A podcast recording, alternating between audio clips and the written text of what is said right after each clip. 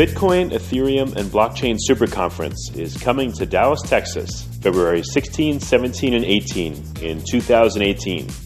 If you know of a better way to get the latest insider knowledge about crypto, to hear directly from the top minds in this field, to interact personally with 800 fellow crypto lovers, hodlers, investors, miners, traders, developers, and founders, then I'd like to hear about it.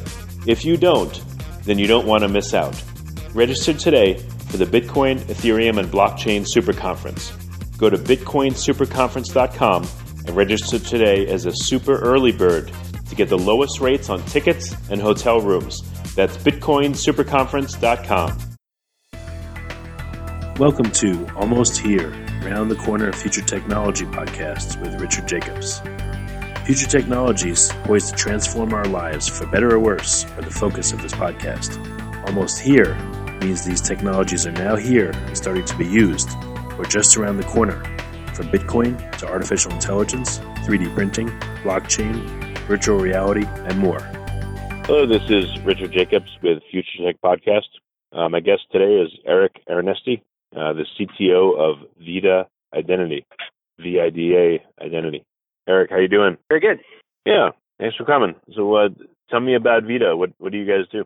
Um, we are uh, designing um, a passwordless encryption system that uses um, some aspects of social networking and um, and uh, cryptography to make it so that you don't have to type your password, and also to make it so that the files you have are extraordinarily secure. So the um, yeah. yeah. how would that work? Um, you know, I go to log like, in. Do I, you know, what does it recognize? What does it look, look for? So basically, what the way it works is um, ordinarily the way most key managers or password managers work is you have some sort of master password.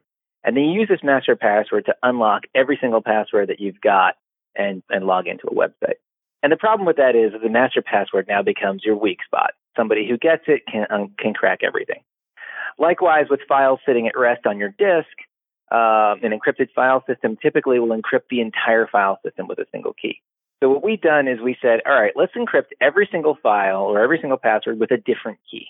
And then what we'll do is we'll take those keys, shard them using uh, Shamir secret sharing algorithm, and distribute those shards out to a series of devices.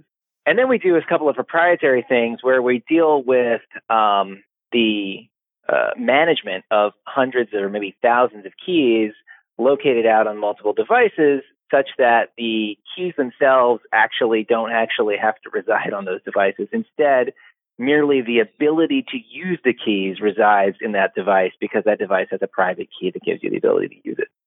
So there's some interesting stuff hmm. we're doing. And essentially what it means is if somebody breaks into your machine and you've got your own files encrypted with our system, the only thing they could possibly get is anything that is currently loaded in active RAM. So if you're currently viewing a file, yes, they can take a look at it. If you're not currently viewing the file, it is at rest, they can't.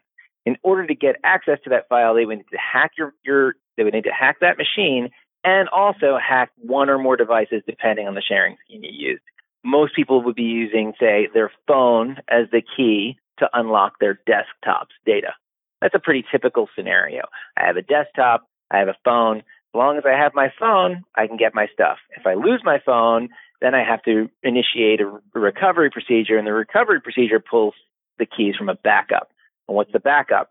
Well, in general, I think the best backup would be like my wife's phone. My wife doesn't get notifications or alerts, but if I lose stuff, I trust her not to steal from me or screw me over, right?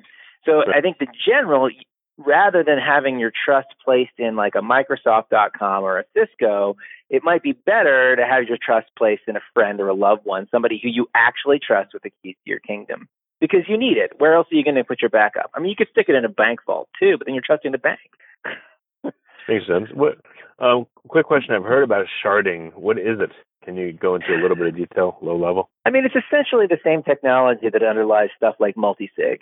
So the idea is is that you have a key that's split among multiple um, or a secret in some way that's split or a private key or whatever that's split among multiple devices. I mean, it's not exactly the same as multisig. Multisig is actually multiple keys, but the the point is, is that you have a thing that you're splitting um, into multiple uh, keys, and the way the sharing algorithm works is that normally, let's say I had a really long password with 32 characters in it, right?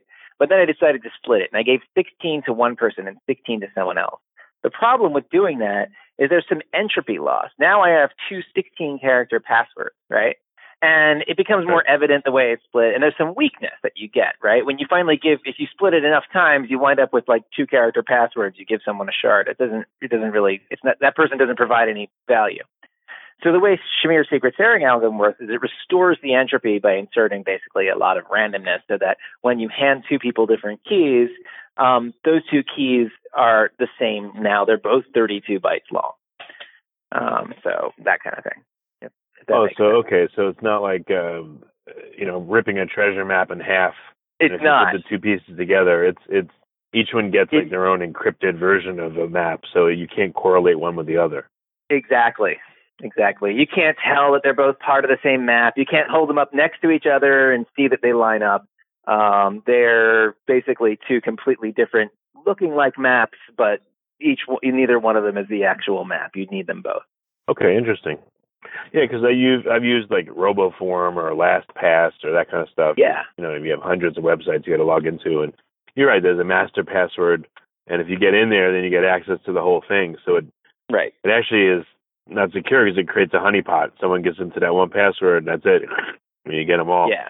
And the idea is to take away the idea. Basically, the essential the essential thing we're doing is we're removing the idea that secrets remain in your memory and instead, we say the secrets remain on a device, a thing that you have and you hold. And we consider the best possible device to be a phone. And there's some disadvantages to phones. Phones can be hacked, right? Um, phones are weak in right. some ways. But there are some advantages to phones. And the biggest advantage is this you know when you lose your phone. It's not something you're not going to be aware of. If I use a USB key, I mean, yeah, sure, that gives me a lot of edge. If I use it, if I create a proprietary device that isn't a phone, and this proprietary device only has a private key inside of it. And it only can, you know, do the things it needs to do to unlock the shards of my files. And we talked about that, and we're probably going to build one, but it's not the priority. And the reason is that when you lose that device, you won't notice it. You'll you'll just walk around with your with some other guy with that device, you know, busy busily trying to hack your system, and you won't even notice that it's happening because he'll have that device and you won't care about it. But when you hmm. lose your phone, you care about it immediately. Um, this kind of especially if the idea. thing you're locking up is something like Bitcoin. That's the other thing is a lot of this motivation. I don't know if you know Vida, if you know the foundations of the company. A lot of this motivation came around the fact that people were storing bitcoins and they were storing things that were actually intrinsically valuable. Yeah, tell me a little bit more about the background. So, where did all this come from, and you know what what were the reasons that drove you guys to do this? Yeah, so so so um, the the founders of Vida um, were also the founders of uh, a company that is involved with Bitcoin. Um, I don't know how much allowed to say about that, but basically, um, they personally were responsible for vaulting and securing Bitcoin. And so designing a new cryptographic scheme and a new way of securing data made a lot of sense. And then while doing that, it made even more sense for it to be a product that we could then um, sell or, you know, to enterprises or to users, especially in light of things like the big Equifax hack and stuff like that. Mm-hmm. Um, all right, so you're relying on devices. So to access, uh, you know, your computer, you need your phone there. To access, you need your phone. Um, yeah. Okay, gotcha. Yeah. That, that's, again, that's basically if, uh, the idea. You know, I've, I've I've seen examples of like people, you know, hackers calling Verizon and porting your phone number to another right. device. Uh, yeah, that, but that wouldn't that work because that's security. No, it doesn't. It's got nothing to do with the number. Basically, the idea behind it is is that in order to get access to your stuff, you would have to hack the keyring that comes with the phone. So I, I don't know if you know what a keyring is, but basically a keyring is like no. kind of like a LastPass built into a lot of devices, right? Windows has a thing called Windows Vault, and and and and people on um, on Linux tend to use a thing called secret storage, and, and phones have their own key rings. Every device that you buy these days typically has some sort of built-in vault of some kind, and it's, it, they're not perfectly secure, but they're certainly more reasonably secure than just shoving it on a hard drive, or you know, it's it's it's it's to hack into it, you would have to have a, a certain, a fairly, re, a fairly large degree of access. Obviously, a rooted device. I mean, you're probably going to be able to get access to keyring. Maybe someone will tell me I'm wrong about that. I'm like, are you crazy? A rooted device, you still can't get access. I mean, people go people go through some effort to make these key rings secure, and we're I'm trusting that that effort is probably greater than the amount of effort I can put into securing a key ring. Right? That's that's Right. the, that, that's the that's the point. Is like why not why not use that? Why not why not split your key and put it into these various key rings on these devices that you own, and then require ownership of that of that of that device and and presence of that device to be contingent on opening a file. And I can have more than one device required, right? I could have my phone and my partner's phone for some really sensitive data, or some some bitcoins that you know my firm is uh, custodying for on behalf of other of other users, right? So now I don't I have absolute security and surety, knowing that these bitcoins could not possibly be uh, spent unless me and my partner are signing off on it. That's that's pretty cool. Um, you know, and that's the idea. It's very similar to multi-sig, um, but now you're talking about any encrypted data, not just bitcoins. It's uh, Excel spreadsheets with you know financial information or whatever. Well, tell me, give me an example. You know, I want to go to my computer and log in and I don't know, look at some encrypted Excel sheet. Like, what's the literally? What are the steps? What happens under your system? So uh, if you have our system installed, you go to a folder, um, and this would be like the V drive is what we usually um, we mount an encrypted folder onto your system, kind of like a Dropbox. And you double click on the V drive, you see all your encrypted files, you double click on a file, and then your phone beeps, and you look at your phone, and a little box pops up that says, "Is it okay for this person to access, you know, file, you know, Excel, hello, whatever?" And then you click OK, and then the file opens up. And if you click No, then the file doesn't open up. Um, so it's um, it's a pretty straightforward, you know, system where you're just getting an alert on a phone. Um, if more than one signer is required, then you open the file and you get the alert, and your partner gets the alert, and then he clicks OK, and then the file opens up. And we can actually create more complex themes. So we can create situations where you've got um, maybe you're you're allowed to open this file, but only if an AI checks to see if you've badged in, right? So what we can do is we can give an AI the shard, and the AI could then check to see if you badged in that morning.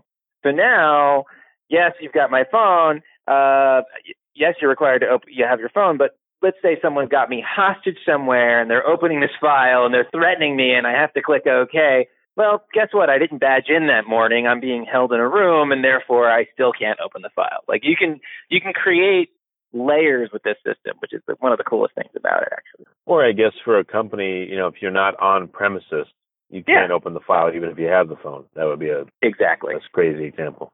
Yeah, it's not. It's less a less crazy example, but I like the I like the five dollar wrench attack. I like trying to defend against that. I don't know if you've never heard that phrase, but the, the five dollar wrench attack is something you want to think about when you're designing a security system. Yeah, I've never heard about that. Huh. Yeah, so the five dollar Um, wrench attack is like a classic thing. You know, uh, you have a security system; it's really awesomely secure, but can it defend you from the five dollar wrench attack? Right. I have a kind of kooky idea I want to ask you about. Just sort of, um, you know how people are implanting little uh, like rice grain sized chips in their hand? Um, Sure. Why couldn't that be used as a device like this to access your Absolutely passwords or as a wallet itself, you know, a Bitcoin wallet or Yeah, will I mean, happen? I think Did that happen? I think given an implanted device like that, I think trying to get it to do anything more than say sign something or maybe even encrypt something with a with a uh, uh, uh, with a public well no I guess it would be uh, decrypt something with its private key. Um, you know, having it be able to do some basic operations like that would be pretty challenging jamming that into an implanted device, but I, I think they could do it these days. I don't, I don't really know the state of the art on RFID implantation or you know or what the what the deal is with that. I know people implant RFIDs and they don't really do much, right? They just have a they just have a token, and then they're just like, yes, this is a this is person with token, um, but they can't do anything but respond dumbly, and so they're not really secure, right? Anyone who uh, can can kind of sniff that RFID traffic and get a copy of the the token and then imitate you um, without even being present. Um, they can just ping your little device and get a copy of it. Um, Hmm. But if they if they're doing things like where they actually have some logic on board, um, then I think an implantable device would make a little more sense. Uh, it's a very very small amount of logic. Um, you know, encrypt, decrypt, sign, verify, that kind of stuff. Um, that would that would work. That would be a that would be a functioning thing. And I know people have done it, um, but I think it's mostly just a stunt at this point. Um, Mhm. I uh, I I'd find that to be probably useful in a way, but also on the other hand, just kind of creepy. I think probably it wouldn't. so um, yeah. So back well back to your technology. So who are your users? Is it more enterprise? Is it individuals? It is currently more enterprise for sure there is an aspect of individuals, you know, especially where, where we're alpha testing this with people, you know, like my dad, you know, keeping his Excel files encrypted with it. Um, and just, you know, from a user interface experience, we tend to use people who are just friends and family, you know, playing around with it, complaining about bugs and us fixing them. But, um, and it's not, it's certainly not, the product isn't ready for prime time yet, but it is functional and it's horribly secure. Um, with and uh, and those are good things. Uh, making it friendly is kind of what we're mostly working on now. Um, but yeah, so enterprises average, are probably uh, more interested. in that. Yeah, what are what are some like enterprise use cases? Any? I mean, I, I you know, it's not. I mean, for the moment, it's deployed yet, but yeah, it's not deployed yet. I think the biggest use case is like a record by record. So imagine each record in a database being a quote unquote file.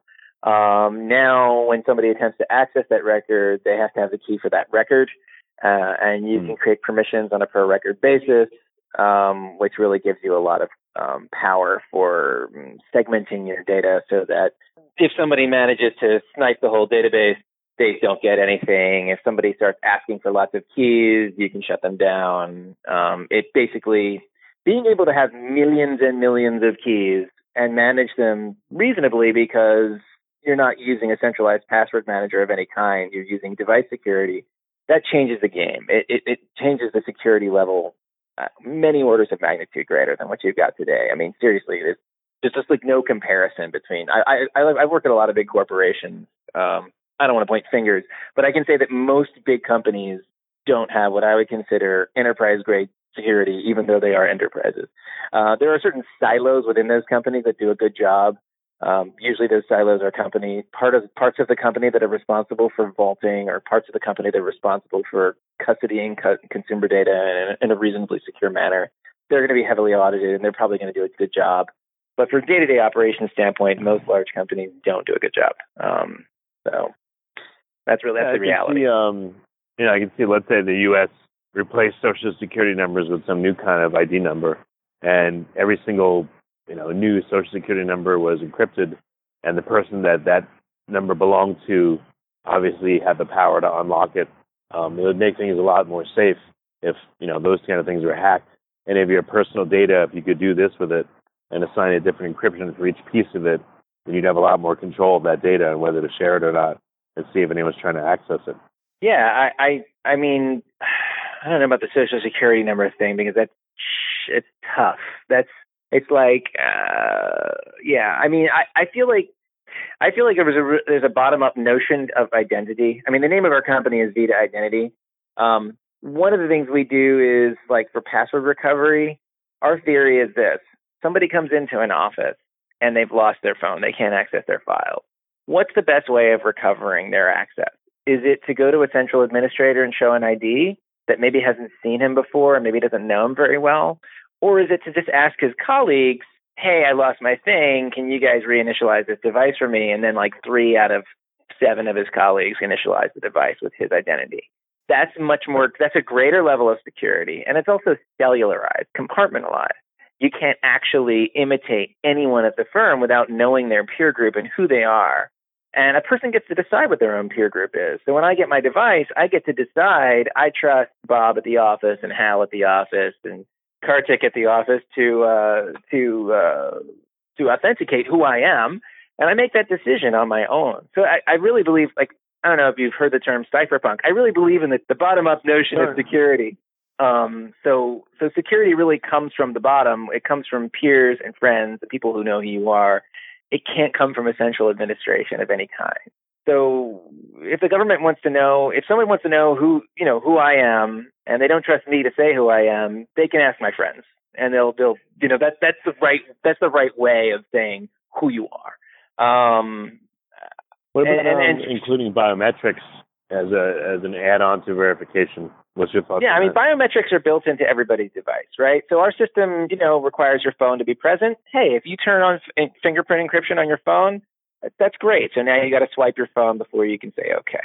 That's that's your personal decision what you do with your device um, and whether or not you include biometrics with that device. And the device that we're building is probably going to include the the, the, hand, the standalone device is including it includes a fingerprint scanner.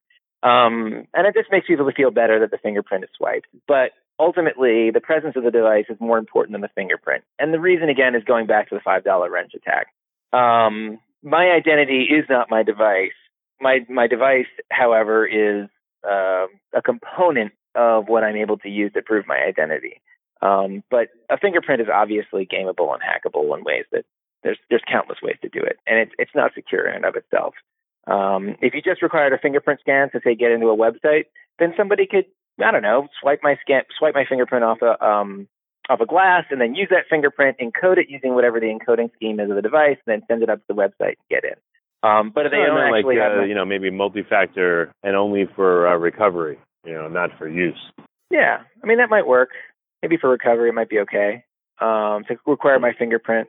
Yeah. So if I could, if I'm like, if I'm saying to you, hey, you're, I'm giving you a recovery password um, for my device, you say no problem. You bring up the app, and then I swipe my fingerprint in the app, and then now I am required to ask you and be present and swipe.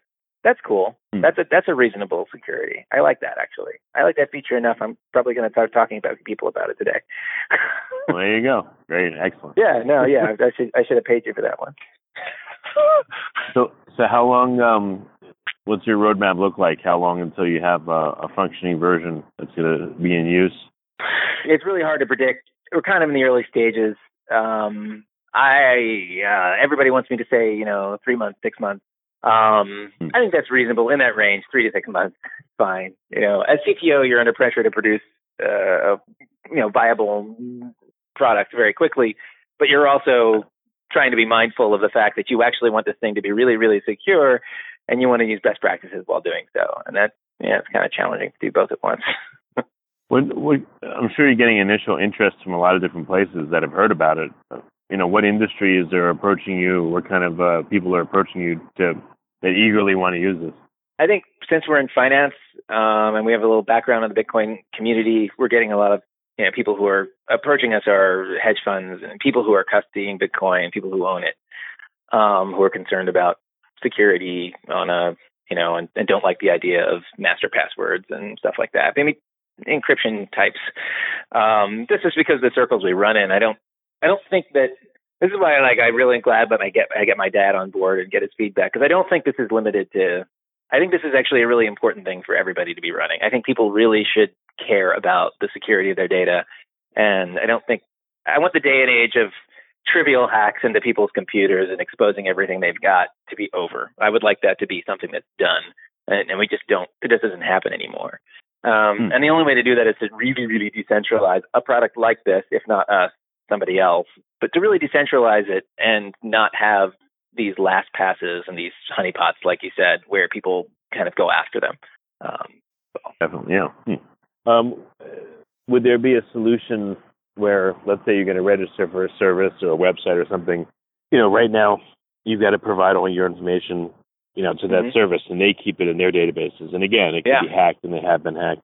Um, any way to do a product where you can verify it's you without giving a service your data specifically or not having them keep it, not having them keep custody of it. You know, reveal to them, verify you, and then you get back custody of it. Yeah, I mean, the problem is what's who are you? Like, what do you verify that you have custody of it? I can verify that I have custody of stuff. I can stick on the blockchain. We were doing that for a while, a, a big random number, and then prove that I um I'm in charge of that big random number. Um, and the blockchain is, you know, reasonably distributed, so it'd be very hard. I can revoke that big random number. Um, so then the website can go and they can say, yes, you you do have access to this big random number. Um, you are you are user whatever that big random number is. Um, and that's something that we we have a product for actually, but we didn't get a lot of bite on it as much as we did on the encryption product. Hmm. And I think the reason is is that identity is wrapped up in things like KYC and laws, and custodying the user's information is sort of like you legally required by the entities that we care about, like things like, you know, oh, okay. brokerages and banks. So I could hmm. go to a bank and I could say, "Hey, you no you no longer need to custody the user's information. Instead, all you need to do is check the blockchain, and and and and then you can prove the user has access to this big random number and they're in control of it. And then you can issue the account information contingent on the access to that, and log them in based on that, and know who they are, and, and kind of develop a relationship with somebody based on this big random number. And they go, "That's a really great idea, and I love it because then I could deposit money to that account. And I would have no ambiguity about who this person was, except that it's entirely illegal right now." like it's a, mm. it's a great idea and it's really cool, but yeah, I can't do it. I actually have to have their information in a database. So then, you know, what we're doing is we're providing a product that makes it so that the people who have to store this information can store it securely. So that right. even though they've got this big database, there's no honeypot there because every single record in that database is individually secured with a different key. So when hmm. when when the government comes and says, "Hey, show me all your records," they go, "We actually can't unless you come here and work with us for like a week. But we've got it all. We can prove we have everything." And I think that's now legally allowed. So you can encrypt things really, really well. You can lock them up really tight. But you have to be able to be able to respond to a government request. Give you know, here's person X. Tell me everything you did. You have to be able to do that. That's just the law. It's a, it's a crappy law, and I'm not a big fan of the law. But the least we can do is make it so that people who are obeying the law aren't putting everybody at risk. Right. Gotcha. Okay. Well, very good. Well, so how do uh, interested parties get in touch with you? I know it's early days, but um, you know, if they have questions or they want to propose a, a use case, you know, maybe start working with you. What's the best way to get in contact? Um, I guess the best way to get in contact with us right now is just to shoot a message to sales at vidaidentity.com. Um, and, uh, or maybe Eric at vidaidentity.com if you want to talk to me, and uh, we can get back to you. Okay, well, very good. Eric, thanks for being on the podcast, and I appreciate it. The Bitcoin, Ethereum, and Blockchain Super Conference is coming to Dallas, Texas, February 16, 17, and 18 in 2018. If you know of a better way to get the latest insider knowledge about crypto, to hear directly from the top minds in this field, to interact personally with 800 fellow crypto lovers, hodlers, investors, miners, traders, developers, and founders, then I'd like to hear about it. If you don't, then you don't want to miss out. Register today for the Bitcoin, Ethereum, and Blockchain Super Conference. Go to bitcoinsuperconference.com and register today as a super early bird to get the lowest rates on tickets and hotel rooms. That's bitcoinsuperconference.com. You have been listening to Almost Here, Around the Corner Future Technology podcast with Richard Jacobs. Subscribe to this podcast, post a review to discover more future technologies that are poised to transform our lives for better or worse, such as Bitcoin, artificial intelligence, 3D printing, blockchain, virtual reality, and more.